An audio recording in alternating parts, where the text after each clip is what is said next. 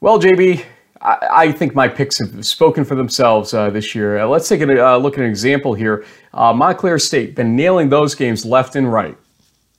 Liberty League, okay. Montclair at Hobart. Here we go again. Hobart with an NJAC team and.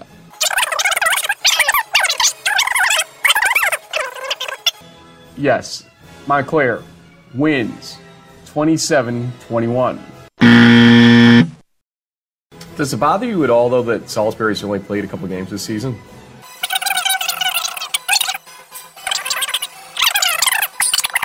Montclair State wins at 28 20 at home. One thing I was noticing Montclair got screwed in this whole uh, schedule realignment.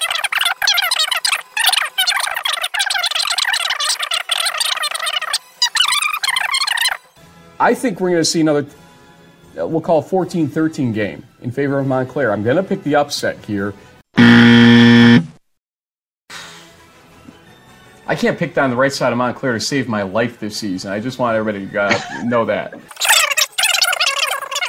Let's go Rowan. Rowan wins it. Sorry, Coach. Palazzo. Uh, Rowan wins this 7-3. And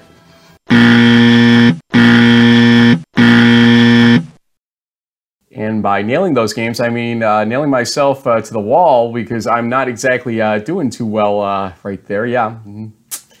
Thanks for uh, digging up those clips for me because uh, you helped me find all that stuff. but, you know, I'm down by three games, I think, coming into this Friday. If I had gotten Montclair right, I'd probably be ahead of you right now. So you can thank Coach Palazzo, who actually sent me a note on Friday that said, please don't Thanks, pick us ever again. Okay, so there you go.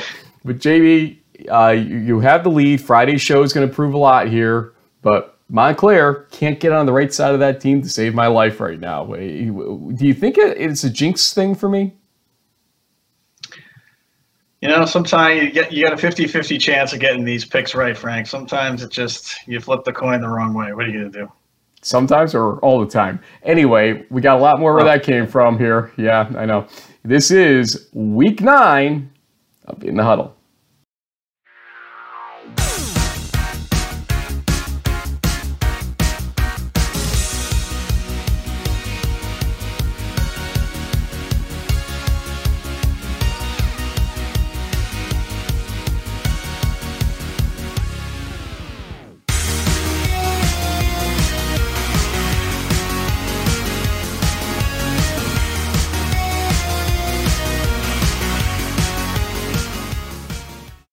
So, uh, a lot of you know that we're going to have our regional rankings discussion with Greg Thomas at the end of this show. If you haven't seen it already, stay tuned. But we're also going to tighten up our crunch time segment uh, this time around.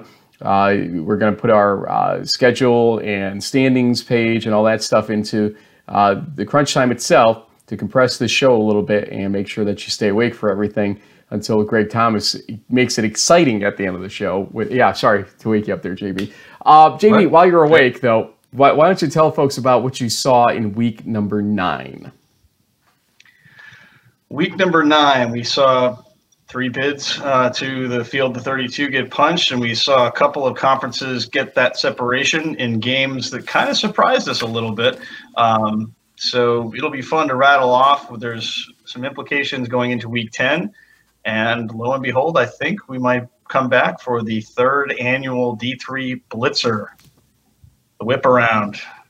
So real, if you put your arm up like this, basically you'll see what we'll be doing, like a quad screen, basically. Uh, so you know, high, low, left, right, basically. Uh, yeah. Hi, hi, Nick Banner. Uh, anyway. Hey, Nick Banner. you have a game up in Maine. It's cold. Yeah. Yeah, and it's going to be an important one actually for Springfield to win that uh, yes. because uh, we'll talk about their implications later on here.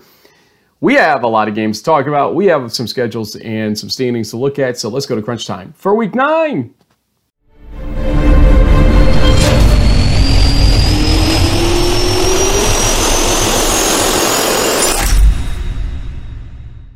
Let us uh, start in the CCC. It is Western New England beating Endicott 42 to 31. Alec Coleman throws this one to Adam Raza with about six minutes left in the second quarter, a 63-yard touchdown pass.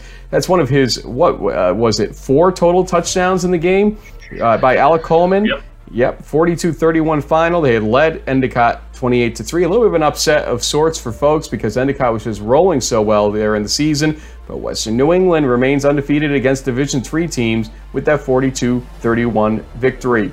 Also, we're going to look at a game that only had scoring in the first half, but we're going to look at a fourth quarter play with about 2 minutes left as Becker had a chance here against Curry, but Hunter Atwood forces a fumble by David Collins, and Joshua Gavidan was in the position to recover that fumble to preserve the 14 6 victory by Curry.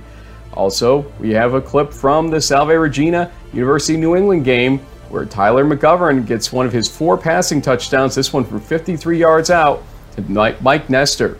For McGovern. Fakes the handoff pass, wide open. This is Ryan Lupton, I think. No, it's Mike Nestor.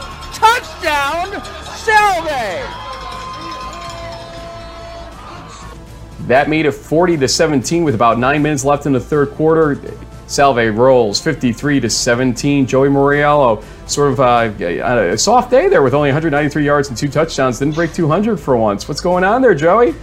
And then also Husson 31, Nichols 7, as David Morrison had three touchdown passes in the second half alone. What are you thinking about that CCC? Well, you, you kind of have to tip the cap to uh, the Husson Golden Eagles, uh, Tyler Halls, with uh, 219 receiving yards, three touchdowns, and effectively um, you know, takes Nichols out of the conversation as playing a potential spoiler tiebreaker given the, the Endicott Western New England result. So Golden Bears are one game away from clinching another CCC title and a chance to get back into the playoffs.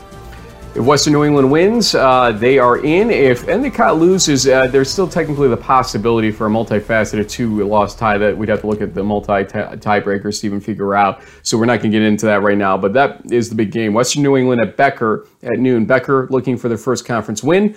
Western New England perfect in the conference so far. Let's go to the ECFC.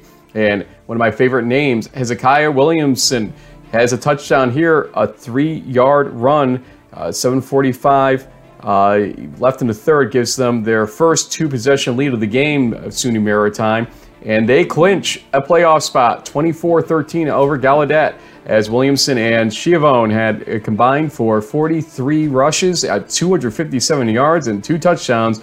So SUNY Maritime winning it on the ground, and uh, honestly, uh, we don't know if they'll be a four and six, five and five, or six and four team in the playoffs, but they are in the playoffs with that win. Castleton 33, Anna Maria 19. Let's look at Dylan Ellis's catch from Jacob McCarthy. This 23 yarder with 13-10 left in the fourth quarter made it 26 to 19. And Jacob McCarthy had three touchdowns on the day. Castleton wins 33-19. And Dean 50, Alfred State 46. But there was defense in this game because they needed to step up, Dean, to protect that lead at the very end. Yeah, at the very end, as the teams combined for a thousand yards of offense. Plus. It, but both teams' quarterbacks scored seven touchdowns. JB, SUNY Maritime, ECFC champs. I mean, not technically the champs. That's that's the Dean Bulldogs. Oh, good um, point. And they good will point. be they will be going to they will be one of the four uh, conference reps into the New England Bowl, assuming that there's two of those like there have been in the last couple of years. So, congratulations to Dean. Um, but SUNY Maritime, based on the um, know, NCAA eligibility requirements, they effectively, as the lone second place team, get the bid. And Frank, to your point, they're probably looking at a trip to Alliance, Ohio, and back. Maybe, maybe not. We'll see. Um, but they they're in the they're in the field, kind of like we expected them to be in the preseason, but not with as good a mark as we thought. Um, I think I predicted that they would win um, six or maybe seven games uh, this year, and they're going to really have to battle hard these last two weeks to get above 500.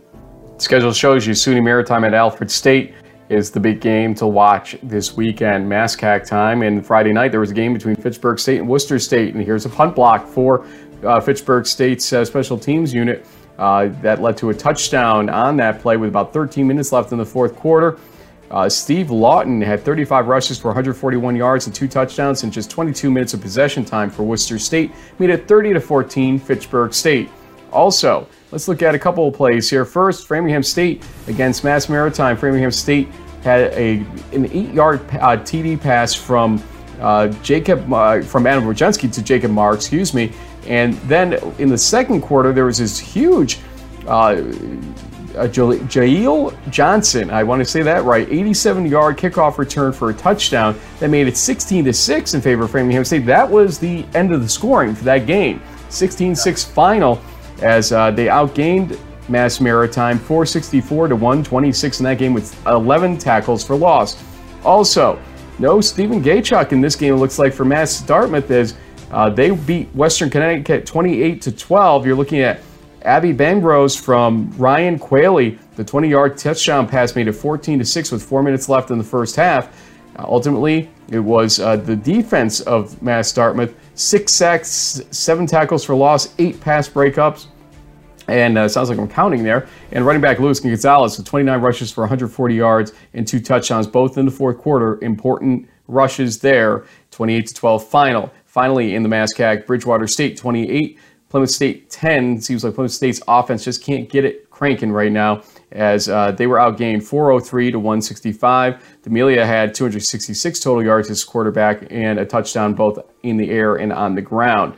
So you look at the MASCAC standings, and uh, really, uh, Framingham State uh, can put things away with this big championship like game. Uh, obviously, if Bridgewater State wins it, uh, we're not quite done yet.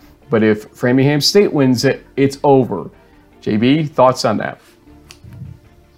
Well, the one thing that stands out to me, Frank, when you look at these scores, is look how low they are. Um, you know, the highest scoring team this weekend was Fitchburg with 30. Uh, so looking like defense is really starting to play a big role in in the MASCAC race, and I think it ultimately will come down to the Framingham uh, Rams defense going up against that high-powered uh, Bears offense that's led by uh, Stephen D'Amelia from from Bridgewater State should be a great game. Um, we kind of had that one circled on the calendar as a possible conference title game. We after the rough start of both of those teams, we weren't sure. Kind of right back to where we thought we'd be, uh, and it comes down to pretty much the whole thing on in week ten. Let's go to the NEWMAC. We have plenty of clips from this game. WPI at MIT. Let's start in the second quarter with about 10 minutes left. Clark Ewan from Julian Nyland, 77 yard touchdown, made it 9 to nothing. But what, uh, what else happened in that whole scoring affair was the following this extra point block by Sean Kent. He goes 98 yards to make it 9 to 2. Now, normally we wouldn't talk about this, but it's a pretty important play in the grand scheme of things. And here's, uh, we'll keep going down as to why that's the case. Uh, Mark Wright kicks a 43 yard field goal with four minutes left in the fourth quarter. Made it 19 16 MIT, but Connor Field gets a one yard touchdown to make it 22 19 uh, WPI at that point. So, of course, you're going to see Mark Wright kick and yet another 40 plus yard field goal with nothing left on the clock. Yeah, why not? 41 yarder is good. So we go to overtime, and ultimately, it's MIT with a chance to win it at the end of the second overtime. Here's the call. As Mock in the shotgun, takes the handoff, throws down the sideline, man open, and a touchdown! MIT wins! Oh my goodness! Yeah, baby! And it was Shepard catching the ball in the corner of the end zone and they storm the field. MIT. They're excited in Cambridge as Chris Mock to Kathan Shepard for 23 yards out ends that game 28-22. MIT makes a mess of the NEWMAC. Why not? It happens every year. Five lead changes in the game. Uh, Mark Wright, kudos to him. The uh, block also, uh, you know, there's another extra point block that uh, we uh, were showing earlier. I should uh, point out after the Connor Field touchdown. So, I mean, there was special teams galore that made this game what it was. Again, 28 22 MIT. Let's go to Catholic at Nor or, uh, hosting Norwich. So right now you're going to see uh, Brady Berger in his quarterback in a fourth and 10 play at the end of the game with Catholic down 27 24. And he needs 10 yards on fourth down. He doesn't get it. Oh, but he is hit hard. And there's a flag. He is knocked out of this game, though after the uh, penalties assessed. It's first down, still Catholic. So why not put a freshman in there, Evan Next O'Donnell? Yeah, I mean, it, it, that, that's not going to uh, result in points, you know, fresh off the bench like that. Well, he finds Trey Carson for six yards out from six seconds left. And here's the uh, actual call of that play. O'Donnell looks left, throws. Trey Carson, touchdown! Catholic has the lead.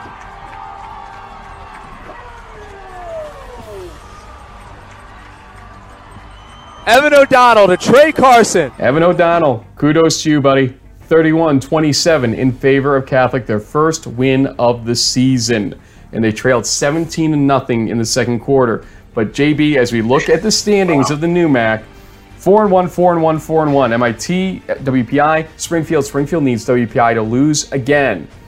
And otherwise, uh, WPI and MIT right now, if Springfield loses a game themselves, then we're going to see uh, some uh, real interesting stuff going on there. Uh, this week, no direct implications unless somebody drops when they should win. Coast Guard at WPI may be the highlight game of the weekend, though, when you look at it. Yeah, yeah I think so. That Coast Guard defense is going to be rested, I think, after a bye week, and um, they've had some tough luck this year. Would do them well uh, to, to take uh, take it out on on the four engineers. So we'll see what happens. Uh, normally we end with an NESCAC, but let's put them in right now. We'll stay in New England for now uh, with this. And uh, let's start with Middlebury, champs of the NESCAC after beating Hamilton 14 to 7. Let's look at all three scores in this game because they were all in the first quarter. Uh, Alex, um, I believe it is uh, Malgin with a two yard run for the first touchdown for Middlebury. That was answered by David Kagan's 15 yard run with three minutes left in the first quarter. Evens things up at 7 to 7. But there's Malgin again with a touchdown with 117 left from 16 yards out this time to make it a 14 to 7 Middlebury final and NESCAC championship. Again, no scoring in the last three quarters of this game. Great job by the defenses of this game. Bates breaks, I believe, a 17 game losing streak to win against Bowdoin 30 to 5 as it is Brendan Costa to Jackson Hayes Costa. with the opening touchdown of the game. Brings Here's the call. motion and drops back, throwing down the near sideline. Has a man. Jackson Hayes has it, and Jackson Hayes is into the end zone for six. They were getting excited at Bates with that 54-yard touchdown, 30 to five final. Costa had 275 total yards and three passing touchdowns. And Wesleyan in overtime wins against Williams 27 21. Uh, let's see the final touchdown by David Estevez. It's a 25 yard running touchdown for the win 27 21. Wesleyan moves to 7 1, but obviously too little too late for them because of the Middlebury loss earlier in season. Trinity 21, Amherst 7. Uh, Trinity moves to 5 and 3 as they force three turnovers in that game. And Tufts beats Colby 35 to 10 as Tufts uh, outgained Colby 464 to 237. The NESCAC is decided, but the little uh, biggest little game in America is next on uh, the Williams Amherst slate of games here, and this is the last weekend of NESCAC play, JB, as uh, things kind of shifted a little bit here. Uh, it looks like on their schedule to weeks two through ten. So with this, what are you looking for in the final week of NESCAC? Well, I mean, I think you know, you if you're Middlebury, you want to see your team finish strong. Tufts is not a guaranteed win. Um, they are four and four. Uh, they, they took it to Colby this past weekend. Uh, they beat Trinity back in the in the first week of NESCAC play, so they, they have to be taken seriously. The uh, the biggest little game maybe has a little bit of a lack of luster with uh, teams coming in with six and two and four and four marks. Actually, Frank, the Trinity win at Amherst is the first time that that's happened in like 20 or something years. It's been a while since uh, since the Bantams have won up there, apparently. Uh, but um, interesting year in the in the NESCAC. Um, credit to Middlebury for running the table. There is some question mark though, is whether or not Will Jernigan is uh, is healthy. I've seen some rumors out there that he may or may not be 100. Uh, percent But like at the end of the day, even if they finish eight and one, they have the head-to-head win over a Wesleyan team. Uh, so they're they're still your champs no matter how you slice it. Empire 8 time. Uh, we've uh, talked about the Brockport at Cortland game 32 to 26 uh, in depth. Uh, Brockport's uh, come from behind win in overtime. You'll want to go back to our earlier episode for those details. remember, Brockport trailed 23 to nothing at one point, 23 to 7 at the half. And Jale Code with 39 rushes, 210 yards, and two touchdowns, both in the fourth quarter. Let's look at some uh, a clip here. Maki Medici's fourth field goal in a row, and this one was the biggest by far because it made it a, game that was out of reach. It was from 48 yards out. Here's the call. There's the snap, the kick. It's up. It is good. Oh my gosh! It just got just over the cleared crossbar. the goal, yep. and it makes the score wow. 19 to 10. Utica just about put the game out of reach. Those were the Alfred announcers calling, and they were in awe as much as anybody there. 19 to 10, Utica beats Alfred. A little bit of a surprise for a lot of folks. It was tied 10 to 10 at halftime, but again, field goal, field goal, field goal in the second half was enough for Utica. And we'll see if Alfred can bounce back against who? Brockport. Talk more about that in a second. Morrisville State 56, Hartwick 28 as the teams combined for almost 1,000 total yards. Seven interceptions in the game, though, and Bill Flatow from Morrisville State with 206 yards and four passing touchdowns. They will play Brockport in week 11, don't forget, coming up. But JB, Brockport wins this game against Alfred that you see in the screen. Then it is over. If they don't, then they still have to win against Morrisville State. Yeah, and, and, interestingly enough, Frank, both Alfred, um, Utica, and Morrisville State are all um, kind of scraping away here, trying to, to hang on to some form of postseason uh, bowl berths. I know both Utica and Morrisville have declared for the ECACs. Alfred uh, may or may not uh, sneak into the New York State Bowl, which supposedly may or may not still be happening. Um, so still a lot at stake for all these teams, but obviously Brockport uh, if they can beat the Saxons Saturday, they're uh, once again, I think, the third year in a row, um, the Empire 8 champs. Union at Ithaca in the Liberty League is where we'll start, but again, we'll point you back to the previous episode this week to look at the detailed uh, video, etc., on that game and interviews. IK Erebor with 181 yards rushing, three touchdowns, and the Union defense with two interceptions and a forced fumble. They held Ithaca to 4 for 12 on third down, 1 for 4 on fourth down on the day. So we'll go back and look at that one 31 21. Union wins and goes to 8 0. Hobart, check that. We'll go to RPI next. RPI wins 28-26. Here's a touchdown late in the game with seven minutes left. is looking over the middle. That is complete. This will be a first down for RPI. Lombardi to the 15, takes a tackle to the 10, to the 5. Lombardi is in for the touchdown. RPI leads 27-24. Peter Lombardi from George Marinopoulos from 28 yards out was that play. It finished at 28-26 after it was a safety uh, gained by Buffalo State late. I'm assuming uh, based on they were deep in their own uh, territory RPI and decided to kick off instead. I didn't see exactly what happened there. But Hobart wins also, and here's a uh, big play Side by of Hoffman. On first down, sweep left to Boz in trouble. He spins back. Now he's not in trouble. Comes near side. 20, 25, 30. There he goes. Ball's off to the races. Chases on. 40, 30. They're not going to get him. 20, 15, 10, 5. Boswell, touchdown. 80 yards. 80 yards. Ted Baker, thanks for that call. And Kurt Stott, thanks for the call in the RPI game, by the way. 35 to 3 as Brian Hefner with 12 rushes, 146 yards, two touchdowns, four sacks for the Hobart defense, one fumble recovery as well. But it's, it's too little too late for Hobart, except for that postseason uh, bowl bid type of situation.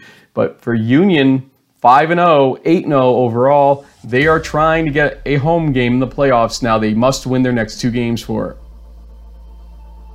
Yeah, and they're like I said before, they're playing against a team in Utica that desperately needs a win to keep their postseason bowl hopes alive, and then they got to go against a longtime rival RPI, who's in a similar boat at five and three. They've got a tough game against Ithaca this weekend. They could be looking at, at five and five and not making the postseason for the first time in a while. So even though you know Union's got things wrapped up, they're they're playing some hungry teams that are that still have a lot to play for. So the Dutchmen have to be ready. Let's go to the MAC and go to some clips here. Anthony Fontana finds Juan Menigos for a 69-yard touchdown to make it 23 to nothing late in the third quarter. As uh, honestly, Alvernia was uh, pacing Del Val early in this game, and then there's a 73-yard punt return for a touchdown by Tamir Barksdale. First muffs the punt, and then is able to recollect it and run it to the house. Made it 29 to zero, 29 to zero in favor of Del Val early in the fourth quarter and it is uh, again 44 to nothing final in favor of Del Val. They are they only have one game left. They have a bye next week. They outgained Alvernia at 413 to 98. Fontana with I think a career high 304 passing yards and three touchdowns in this game. Also, we have Wilkes uh, beating FDU Florham 45 to 20. Uh, Heath Hoovler, uh, we were assuming he was in for Jose Tabor after that ejection the previous week. He uh, throws one here on third and 21 in the first quarter and finds Fafana for a 39 yard touchdown pass to make it 11 to 7 in favor of Wilkes. Again, 45 to 20 was the final. They held FDU Florham to two rushing yards and had two interceptions and a safety on the defensive side for Wilkes.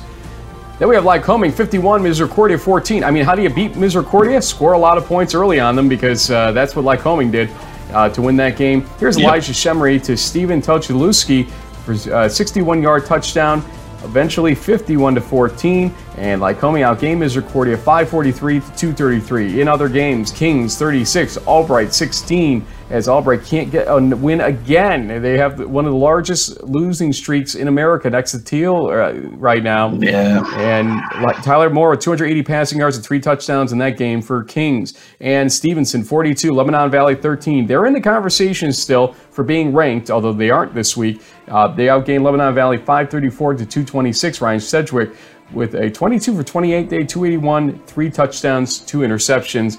But look, it's uh, Del Val. Uh, they win the MAC uh, with that win against Alvernia. And it is going to be an interesting scenario with Wilkes getting ranked this week to see what ends up happening to them and Stevenson playing them on Saturday. Wilkes Stevenson, huge game with implications. Yeah, definitely. I mean, both of those teams are alive for some kind of postseason uh, activity, whether it's going to be the, the MAC CC or maybe an ECF, ECAC bowl game. um, so, lots still on the line there. And, um, you know, con- congratulations to Coach Strock and the, and the Colonels, ranked in the in the top 10 in the East region uh, by the NCAA after, you know, literally coming off a 0 10 season just a couple years ago. Heck of a job there uh, down in Wilkes-Barre. Let's go the NJAC. Last but not least, of course, Rowan against Montclair. We got four clips to look at here. First, Hosny's interception. Brendan Ray gets that play and uh, gives Montclair a chance here when they were tied by tied at 17 in the fourth quarter. Uh, Quail Birch uh, finds Johnson in uh, for a really great 38-yard catch here. 24-17, 5:31 left in the game. But then Rowan gets down to the two-yard line on this play and they have goal to go from the two to tie the game up, but they can't get there. They lose four yards, in fact, on the first three downs, fourth and six. Hosney is sacked for a, uh, basically a loss of about five or so yards with 34 seconds left, and that's the end of the game. It was a final of 24 17 Montclair. Also in the NJAC, Salisbury stays perfect with a perfect game on the scoreboard 51 0 over Christopher Newport. They outgained CNU 598 to 155. Wesley 31, TCNJ 13. The longest drive for Wesley's offense was just seven plays. They scored either early or not at all, pretty much uh, on those uh, drives. Kean 37, William Paterson 0 as Kean outgained Paterson 294 to 133. And that is crunch time for week nine of 2019.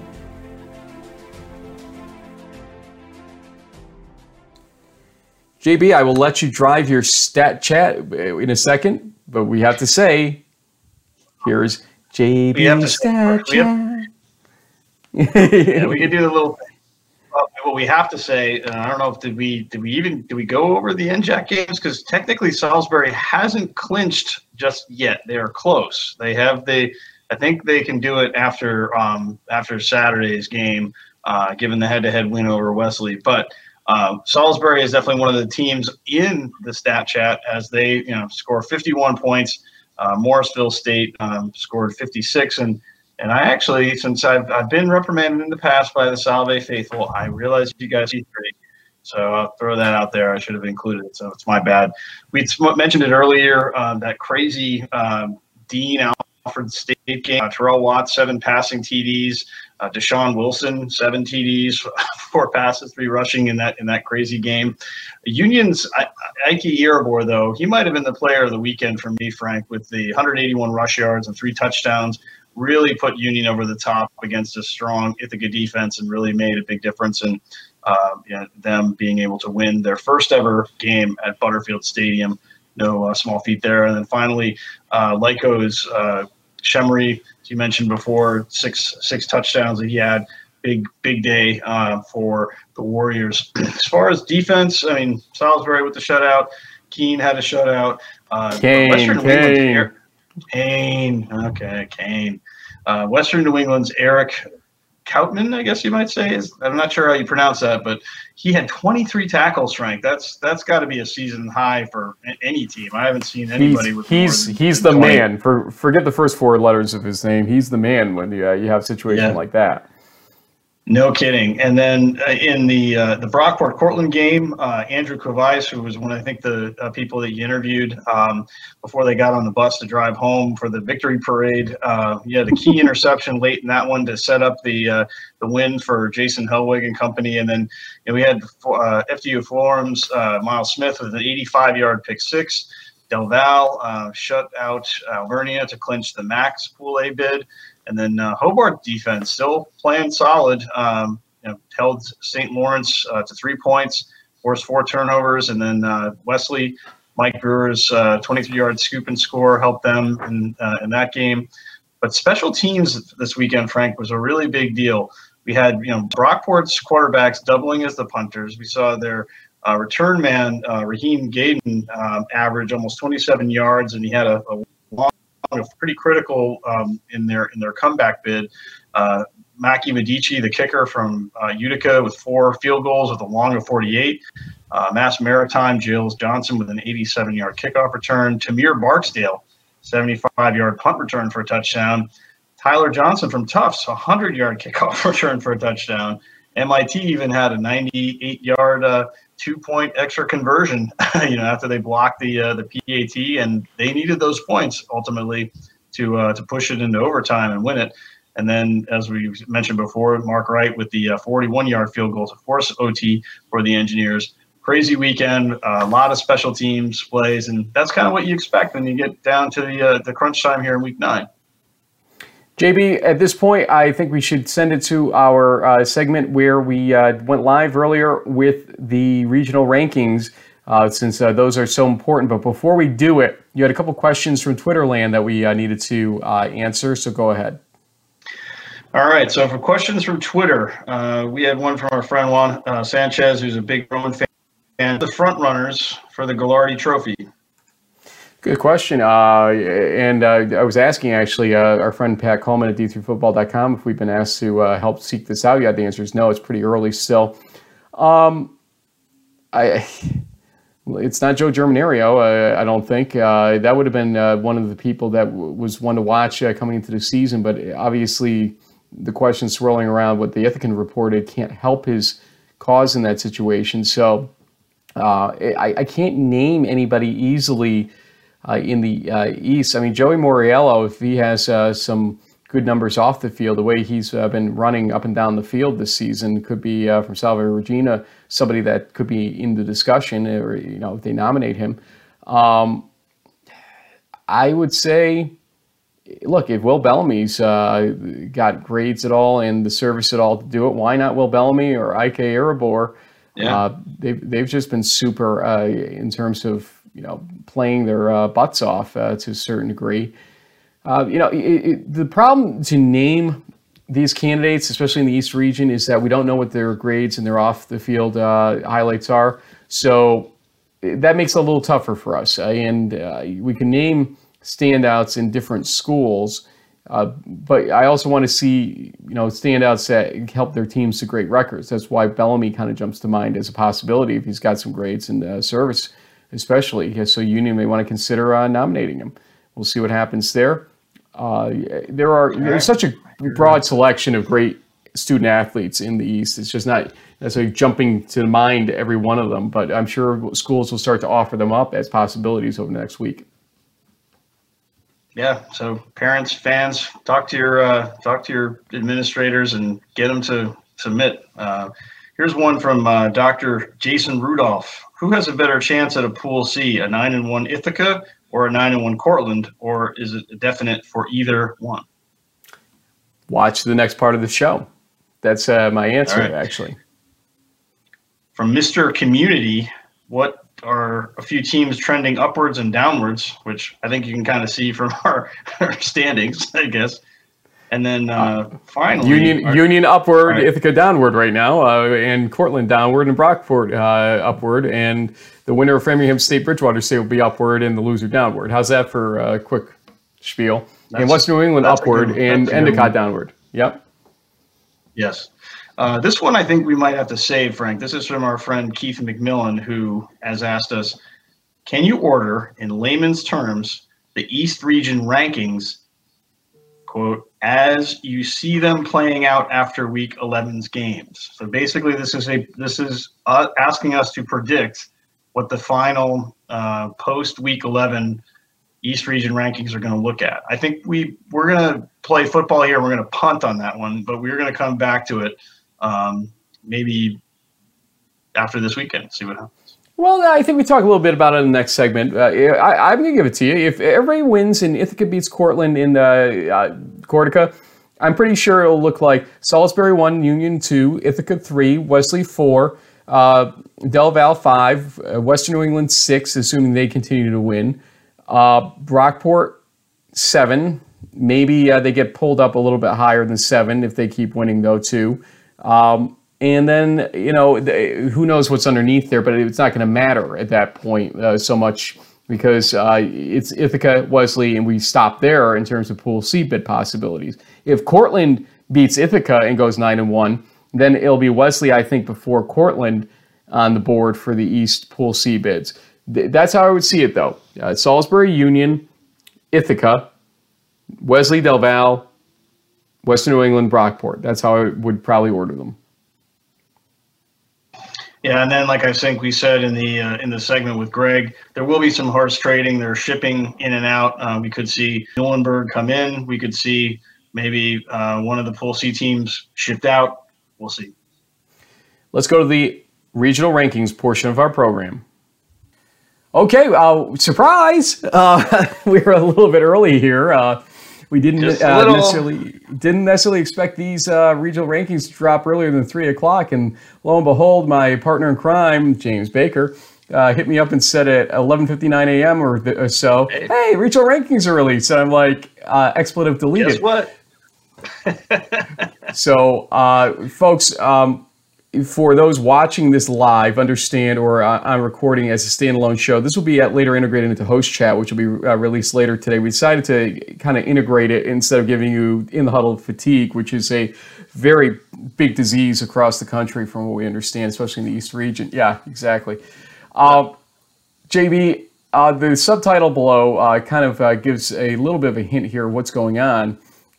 two losses. Ain't nobody got time for that. At least got time for that. Come no, on. no, it's worse than no. worse than bronchitis. I heard. So yeah, we're going to bring seriously. in. Let's bring in a friend of ours here, uh, chief bracketologist from D3Football.com, Greg Thomas. Wally Wabash himself, folks. Well, or at least in name. Uh, I would love to see you in the outfit sometime, Greg. You know, the Wally Wabash outfit. The outfit? Oh, I don't. I I have to get back to Crawfordsville. Maybe they would uh, let me in let me in the outfit. I don't know. It's prob. I don't know. I don't know. I think the uh, outfit is probably less comfortable than it looks. At least it's not the Dutchman. You ever see the Dutch? Uh, Dutch. Uh, my, my graduating class, not to bore everybody, but my graduating class gave the mascot to the school, and we look back at that, and that was just a horrible idea because it's a really bad blonde Dutchman. I, I can't even explain it to you, but Dutch, uh, I would never wear that. I'll put it that way to you. So let's talk rankings instead of uh, mascots. Uh, Greg, yeah. yeah, Greg, you and I have uh, been talking, so has uh, JB and I this week about what we thought these would look like. Uh, we're going to walk through it step by step, without giving away anything here, as we're going to go step by step. What's your overarching view of what these look like? Um, they look very, to me, they look very, uh, they look like rankings that are missing data to be honest. Uh, and and I think we know from previous conversations that uh, the first rankings don't completely factor in ranked results uh, results against other ranked opponents. And so what we have are rankings that look like they're really heavily weighted with uh, win percentage, uh, occasionally head-to-head results, and in some case, you know, strength of schedule seems to be a factor in sorting through uh, one loss teams or undefeated teams in some cases, and in some cases not. Um, yeah, there's there it feels there's some curious some curious inclusions this week. I'll say at the at the tail end of some of the rankings. Well, I, I know you know this stuff better than me, Greg. But even from a, a more of a layman, uh, where I where I'm coming from, it does seem like compared to prior years that the strength of schedule part of the criteria at least in this group, seems like the it's a little less weighted than it's been in the past. And maybe that was intentional, maybe not. Maybe it's just a you know kind of coincidence. I mean, there's a lot of the usual suspects. I mean, when Frank and I were looking at um, you know kind of our own mock, like the the top order didn't surprise us really, but really it's the bottom half of some of these where it's kind of like, well, where did that come from? Calling a timeout let's go through them uh, because we're kind of talking in parables uh, to our friends that might not have seen them yet. And uh, we're going to put up on the screen here uh, very slowly and deliberately. And uh, we'll talk through them uh, because some of the font gets too small for, I would say, the upper right window that we've used in the past. We will keep it in the big screen and then bounce back and forth out of it. So that's why we're doing it this way.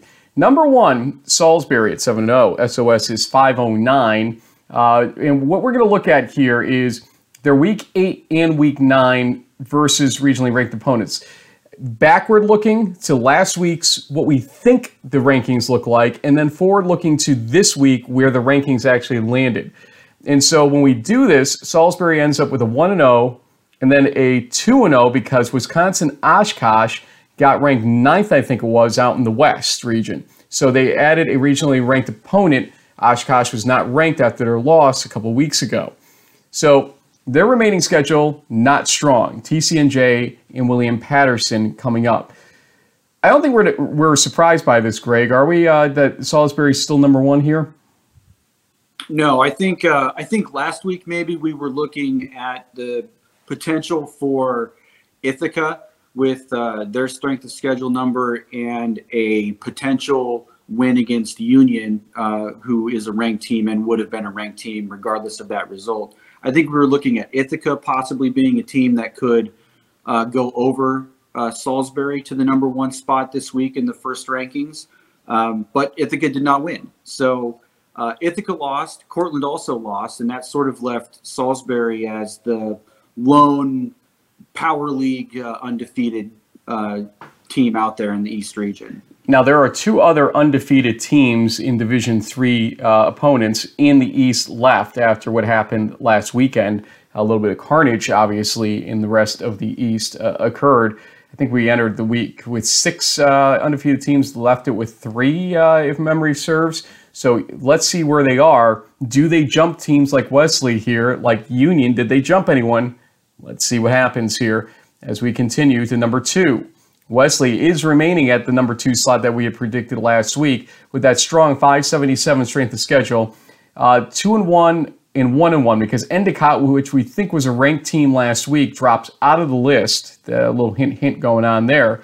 Uh, their remaining uh, opponents versus Kean and versus CNU, that 577 is going to be dropping uh, over the next couple of weeks, Greg. I think that's pretty clear to us and probably precipitously one of the things we want to capture yeah, here is a little bit the forward-looking uh, scenario as to what's going to happen in a couple weeks when if these teams win out, everybody wins out to the degree that's possible. What will happen to their strength of schedule? So that's why we're including the remaining schedule it's going to drop way off. And JB, you're going to give a little uh, detail about Kean and CNU, I think. Yeah, combined five and eleven uh, uh, between those two squads. I don't know how that translates from the SOS formula to how much it's going to drop it down. The one thing that could become interesting, Greg, is that uh, with Ithaca uh, having to play two games against teams with a combined twelve and four um, record, their strength of schedule is definitely going up, and they could actually jump Wesley in the strength of schedule. Uh, we did get a question on Twitter: is you know what happens there? I don't know. I mean, the fact that Wesley's starting out at number two um, is clearly has them you know pretty high up in the board. But if that number starts to drop, and or if they don't look great in the wins against uh, Kean and, and William Paterson, I don't know. I mean, if there's only going to be one pool C, it's going to it might come down to to uh, to Wesley and Ithaca. It may, and I think uh, today's rankings are sort of good news, bad news for Wesley. I think. I think it's nice to be ranked number two and have that position as the top ranked at large team. But if you look at, um, you know, one we're one day after election day. If you look at results still left to come in uh, for Wesley, their strength of schedule is certainly um, at a high water mark. Um, it was also not good news for Wesley that Endicott fell out of uh, the rankings. We thought Endicott was probably a ranked team last week. Um, maybe could have been this week. Uh, I know I, when I did my number crunching earlier this week, I had Endicott uh, in the 10 spot in the East region. So a little surprised that they weren't there, but that's bad news for Wesley because that's a ranked win for them, which is yeah. super valuable. I want to bring up one thing. The NJAC has a very poor or will ultimately have a very poor opponent's opponent's winning percentage. And what that essentially boils down to is this. If your conference's non-conference games uh, record was low, your OOWP suffers because of it ultimately. Even if you beat your non-conference opponents, everybody else needs to contribute to it. So uh, conferences like the Liberty League and the Empire 8 that had a very good non-conference outing will do well ultimately. Their strength of schedules will eventually go up even if they are playing weaker opponents in their out-of-conference games. The NJAC, on the other hand, is not in that shape. Yes, Wesley played Del Val as an out-of-conference opponent, and we'll see that actually coming up uh, let's let's take the mystery away here and put Del Val up as number three.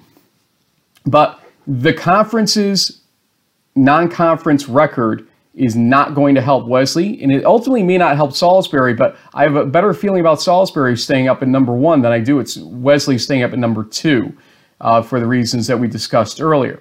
Uh, Del Val with that uh, quadruple overtime loss against Wesley is basically being paired up with Wesley. We, we have not seen separation yet between these two teams. If a team jumps one, they may have to jump both simultaneously because they're viewed as tied teams, I think, based on that result. A 536 strength of schedule, uh, 0 and 1, 1 and 1 because a team got added, we'll talk about in a little bit. Remaining schedule, uh, they're playing that bye team. I, I, I like the chances against bye. And then I uh, don't know. Yeah, they are. And uh, versus Widener uh, coming up uh, on week 11. So Del Val has one game left. Their strength of schedule will lock in probably near 536, uh, probably closer to 525 if I had to guess uh, when it's all said and done. But we'll see how it shakes out. The strength of schedule will change, don't forget, this week, despite them not playing a game, because the teams they've already played will contribute differently to their strength of schedule this week. Wesley Del Val, are they permanently paired, do you think, Greg, as long as they win? They are. I mean, man, when I did my analysis this week, I did not pair them directly. I think um, you and me both. I think, I think it's, I think it's unfair to the other teams in the region to link Wesley and Del Val inextricably because they went to a four overtime game. There are you know, to this point, seven or eight other games that have been played. There's a lot more data involved. I don't know that those teams have to be linked together in eternity for because of the because of the one game. Um, it becomes difficult to compare, say, Western New England to Wesley and Del Val instead of just one or the other, or in this case, Delaware Valley. Um, so I, I want I want to cut you off. I want, I want to cut you off for one second. Uh, people are going to wonder here, Western New England fans, if they haven't seen this already, if they are next on the list, because they have a pretty good strength of schedule when you get down to it. So let's see what did come up next on this list. And it's Union. It, uh, 487 strength of schedule. Uh, 1 0, 1 0. This would indicate that either Ithaca or Hobart probably is a ranked team, and probably Ithaca if you had to guess here, and not Hobart ultimately with that two loss scenario we talked about earlier. I'm also going to put on the screen yep. number five, Western New England with a 532 strength of schedule. You cannot use Solid. the Stetson game against this team. And if the committee's doing that, they should be admonished for that because you can't do it. It's a FCS team that's actually a good FCS team, Stetson. They are a 7 0 team yeah. For all intents and purposes.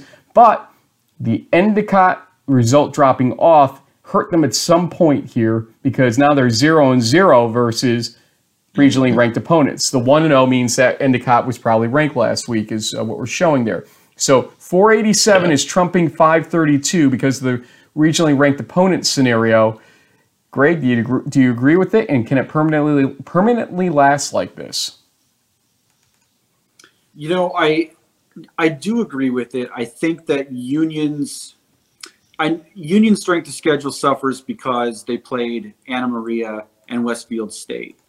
And in the absence of any other results or data, um, you know that strength of schedule should uh, should count against Union. But Union has gone through the Liberty League, which we've already discussed has been a strong league. Their out of conference results were all very good. Uh, they've defeated Hobart. They've defeated Ithaca. I think they've validated their quality as a team with uh, their play through the Liberty League. Um, and so I, I think it's okay to have Union ahead of Western New England. What I'm looking forward to is where Union goes when they add games against uh, Utica and RPI down the stretch. JB, uh, I'm going to let you take uh, through the rest as I'm having a little sound issue on my end, but I know you can hear Greg still. So as we uh, go through, uh, we're going to go up to number six at this point uh, in one moment. And that's going to be the following team Ithaca. And also we'll put, put up number seven, Brockport. And uh, this is interesting because without Hobart in the mix, you could maybe justify Brockport going over Ithaca with the records and the recentness of the loss and whatnot. But in this situation, they chose to go Ithaca, then Brockport here. Guys, go ahead and talk about that. Yeah, I guess, Greg, I mean, I, when, uh, how, I mean, how surprised were you to not see Hobart in, in, in this sort of, you know, what I'll say the seven space? Um, you know, given you know, I think they have the fifth highest strength of schedule in Division Three right now. Um, sh- certainly, they're you know they they lost to to Ithaca, um, they they lost to Union, uh, but at the same time, in the past, when we've seen teams with 600 plus strength of schedules, you know, and we see it in, in a couple of other regions. I think actually, if you look. Um, you know, if you look down the the, uh, the north, you have you know Wash U and, and your own alma mater Wabash in there. Um, you've got uh, mm-hmm. Birmingham Southern and Hardin Simmons in the south. Uh, you got Oshkosh in the west. So there are a couple of six and two teams out there. Why do you think it was that that Hobart um, you know got left off, and especially given the fact that they do have that head-to-head win over uh, what appears to be number seven Brockport? Um, Hobart being left off is a bit of a head scratcher for me this week, um, particularly given other results from last week, Endicott losing uh, in particular. Um, you know, we, haven't quite got down to the end yet with the teams that uh, are in instead of Hobart. Um, but it is it is difficult to see Hobart with a strength of schedule that is 150 or almost 200 points higher than some other teams uh, that were included in these rankings. With a win against a ranked opponent and a couple of other results against a couple of losses against ranked opponents. I mean, Hobart's profile for being ranked is very good, if not for being a, an at large invitation candidate. Um, certainly, they present in the criteria like a team that uh, could be ranked in the top 10. as it relates to Hobart in the Ithaca Brockport scenario, Hobart is a uh, is a common that's a common opponent. Ithaca, they both oh no Ithaca beat Hobart, Brockport lost to Hobart, so that order with that data makes sense. That's right. Okay. So, so we're going to go uh, at this point to number eight. It looks like, and uh, it is going to be Cortland. Brockport beating Cortland, obviously. Uh, not much discussion you need to do there. So let's uh, kind of look at what comes up next uh, as well. And that is, well, what is this doing here? WPI, a team that lost last week, is sticking there at number nine. And number 10 is Wilkes. But do you notice the common bond going on here at everything from six to 10? It's yeah. win loss record. 7 and 1, 7 and 1, 7 and 1, 7 and 1, 7 and 1. Looks like this was done on purpose. Um, 457 strength of schedule, 437 strength of schedule is atrocious at this phase of the uh, season. And the regionally ranked opponent situation doesn't make it any better for Wilkes, especially having lost to Delaware Valley and WPI having no result. Uh, Greg, I'm going to pull up here one more thing before we uh, go into some last uh, conversation about this. This is the teams that were considered besides these teams. We believe there were five other teams that were at least in the conversation. Hobart is 6 and 2 with a 623 strength of schedule. Stevenson 6 and 2 with a 511. Endicott 6 and 2 523. Framingham State 6 and 2 586. Although a uh, loss to Brockport, don't forget. MIT 5 and 2, 483. But Hobart and Stevenson, who has a uh, out of region regionally ranked opponent in Bridgewater, and Hobart with uh, games against Brockport, which they won, and Union, which they uh, lost, uh, and Ithaca, which they lost. So they have three regionally ranked opponents they've got to be sitting there saying, "What in the heck is going on here?" I, maybe we're not going to be in Pool C consideration. We get it, but shouldn't we be honored in some way, shape, or form with this record and the strength of schedule? What would you say to those teams, and what do you think about nine and ten? Um, those are probably the two biggest surprises in all of the rankings, not just um, not just the East region, but maybe all of the rankings. There's there's one other kind of weird one out there in the West. But um, those strengths of schedule, uh, what was it? Uh, 457 and 437. In a group of teams that have uh, just one more loss than those teams, groups of uh, teams that have multiple results against ranked opponents and strengths of schedule that are over 100 points stronger, ranked ahead of even two lost teams that have built a stronger foundation in the primary criteria. Win percentage is a criteria, but also, you know, the the quality of your opponents and results against other quality opponents have to matter. And those are also built into the criteria and they just seem to have not been factored in this week. JB, what are you thinking on this one? You know, I think, uh, yeah, the, the WPI one, you know, if they had won against MIT, um, even if it was a, you know, an OT and they ended up 8 0, it would make a lot of sense for them to uh, to pop into this list, maybe, um, you know, below Brockport still. But the, the, with the combination of the loss and some of the other criteria is just a bit of a, a head scratcher there, especially when you consider kind of in the in in the past how the committee has has looked at these teams. I mean, the Wilkes thing is interesting in the sense that I mean their only losses to Del Val, but like you said, there isn't a lot of other you know kind of crossover going on there. There's certainly way more crossover with a team um, like a Hobart, and then I guess even to a certain extent with Endicott, whose two losses are to number two and number five. Um, you know, they, they really gave Wesley a, a close call but then again they um, you know then they then they lost uh, to to Western uh, New England. So um, you know it just it's interesting, especially when it comes down to when you're thinking about you know let's say that Pool C does ultimately come down in the East region between Ithaca and Wesley, the absence of Endicott is a problem for Wesley. Um, and it would be it would be kind of a shame that that they could get potentially passed over, I suppose. Uh, but at least for now, being in that number two position gives them a little bit of security. But their statistics, like the strength of schedule, is going to drop. Um, they will end up with the same uh, record potentially uh, as either Ithaca or Cortland. Um, whoever finishes that Cortaca game nine and one will likely get some pretty serious consideration from the committee.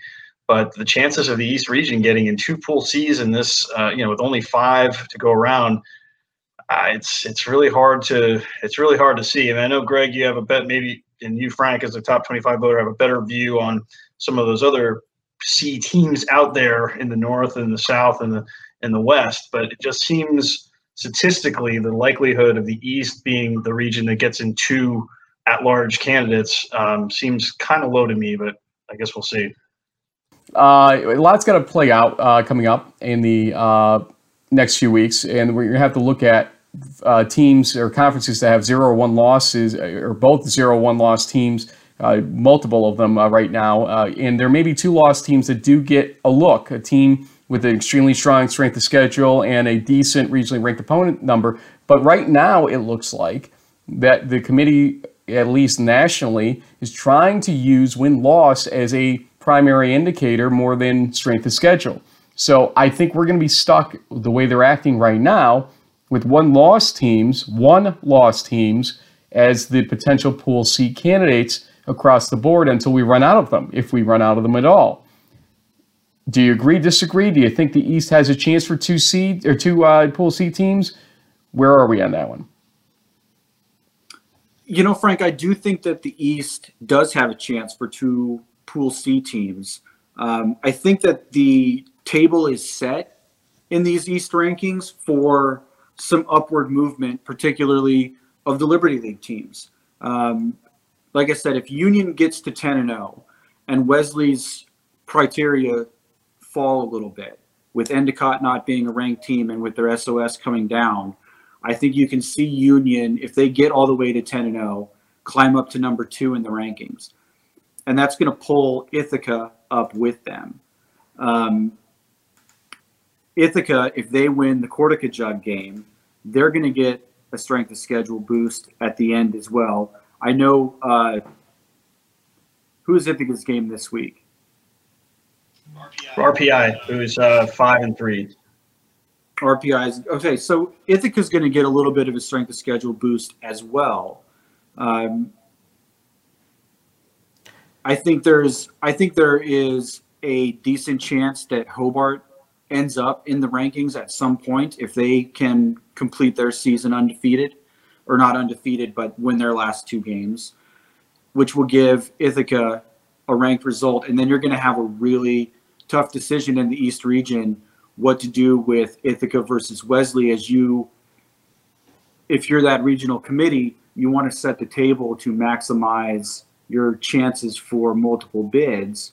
Um, do you go Ithaca and then Wesley and let Wesley, you know, sort of be last in, first out kind of team, or do you want to do that with Ithaca?